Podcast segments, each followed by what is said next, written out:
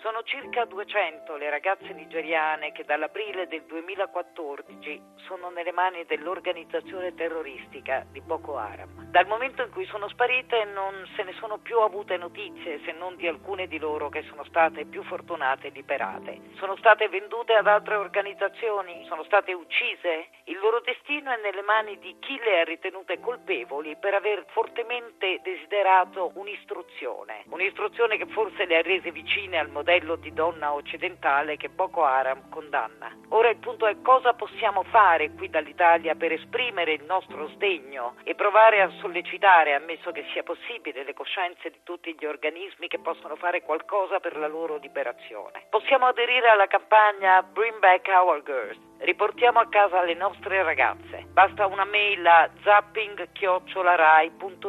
Io sono Cinzia Leone e ho aderito.